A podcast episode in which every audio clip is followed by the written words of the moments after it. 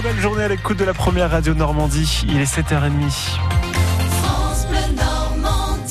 Nous sommes le vendredi 28 juin dans l'actualité Philippe Thomas. La chaleur s'installe aussi en Normandie. C'est à l'Aigle qu'il a fait le plus chaud hier avec 34 degrés 4. Le département de l'Orne est passé en vigilance orange à la canicule avec plus de 33 degrés enregistrés à Alençon, 32 à Argentan. Il a également fait près de 34 à Saint-Hilaire-du-Harcouët. À quelques kilomètres plus au nord, en revanche, le thermomètre a eu du mal à dépasser les 18 degrés à Cherbourg, 17 à La Hague.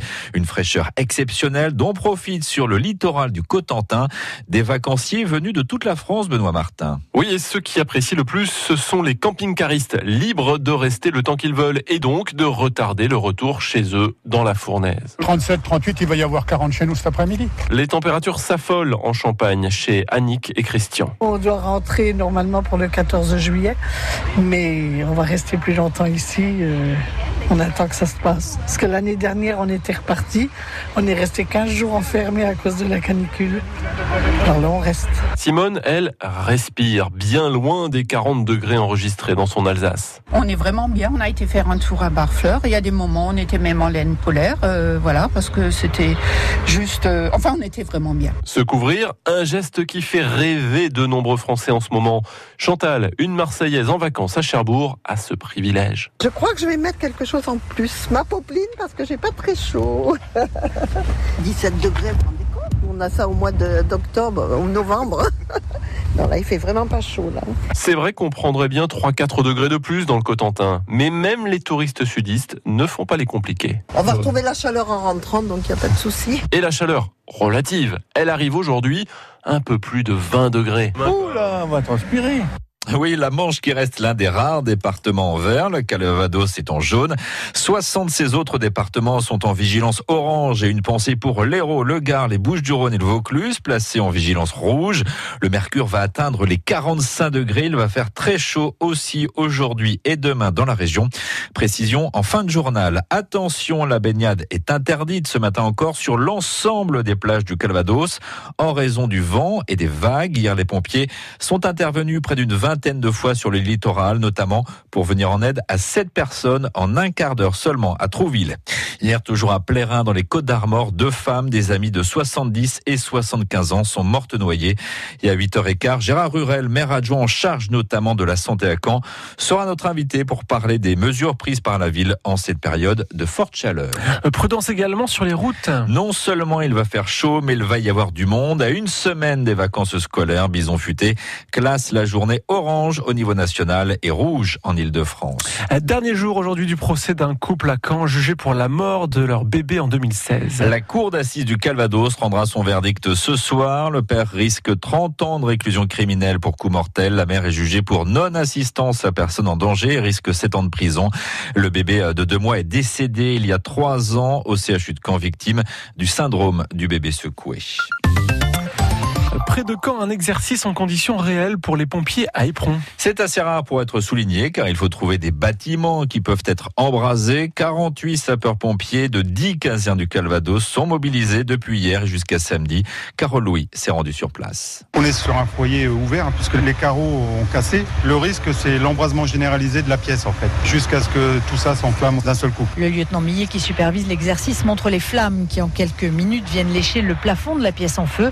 Un exercice en réel rare mais très important, rendu possible grâce à l'appui du propriétaire du bâtiment. On a du mal aussi à trouver des bâtiments. On a eu la chance d'avoir un contact à la mairie d'Effrons. Et là, on a signé une convention avec Investir Immobilier. Pour nous, c'est une vraie opportunité. En général, on s'entraîne avec des fumées froides. La lecture du feu et puis les réactions ne sont pas les mêmes. Là, on est vraiment confronté à la réalité. Présente pour assister à cet exercice, Emmanuel Euzet d'Investir Immobilier Normandie, le propriétaire des lieux. On est tout juste propriétaire du bâtiment qui va être démoli d'ici quelques mois. C'est la première fois qu'on fait cette collaboration. C'est impressionnant d'ailleurs d'être sur site. C'est vrai que nous, c'est un bâtiment qui est voué à la démolition, donc autant qu'il serve à faire des exercices au réel. Parmi les stagiaires engagés, Christopher Mottet qui a tout juste rejoint la caserne d'If le 1er juin. D'habitude, on est en feu contrôlé, feu avec des fumées froides.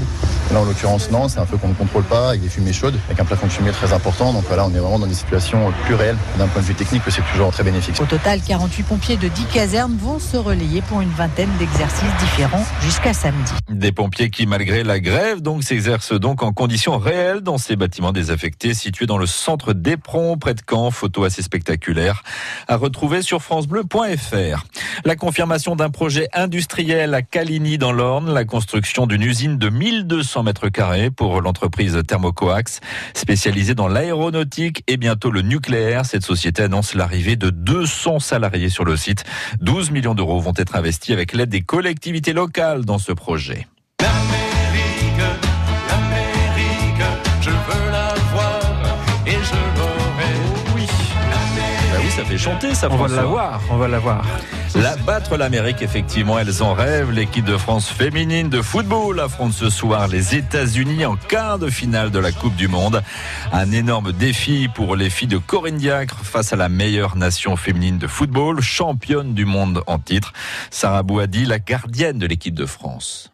Oui, on les a battus, mais après c'était un match de préparation. Ce qui s'est passé il y a quelques mois ne ressemblera pas à ce qui se passera vendredi. On est en Coupe du Monde, il y a un enjeu différent, il y a une préparation qui va être différente. On sait très bien qu'il faut gagner ce match pour continuer l'aventure et être sur le dernier carré. Donc voilà, il y a, même si on va en tirer des enseignements de ce qui s'est passé il y a quelques mois, aujourd'hui c'est complètement différent. On est à domicile, donc je pense qu'il reste encore une part de pourcentage où on est favori. Forcément, on est attendu à chaque match, on a envie de bien faire.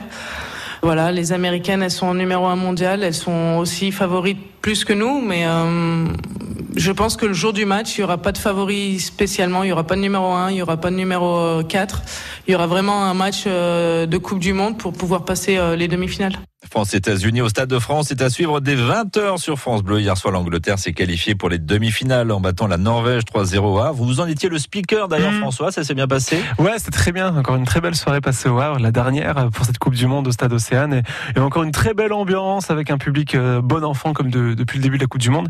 Et j'ai un petit regret parce que la Norvège, franchement, a fait vraiment une très belle partie et le score ne reflète pas le match. Voilà, moi, c'est bien noté. Moins de réussite chez les hommes pour les espoirs battus par l'Espagne hier soir 4-1 en demi-finale de l'Euro. Puis un dernier mot pour vous dire que le plus de l'info est consacré ce matin à un parc aromatique qui vient d'ouvrir à Caen. Rendez-vous à 8h30 sur France Bleu pour en savoir plus.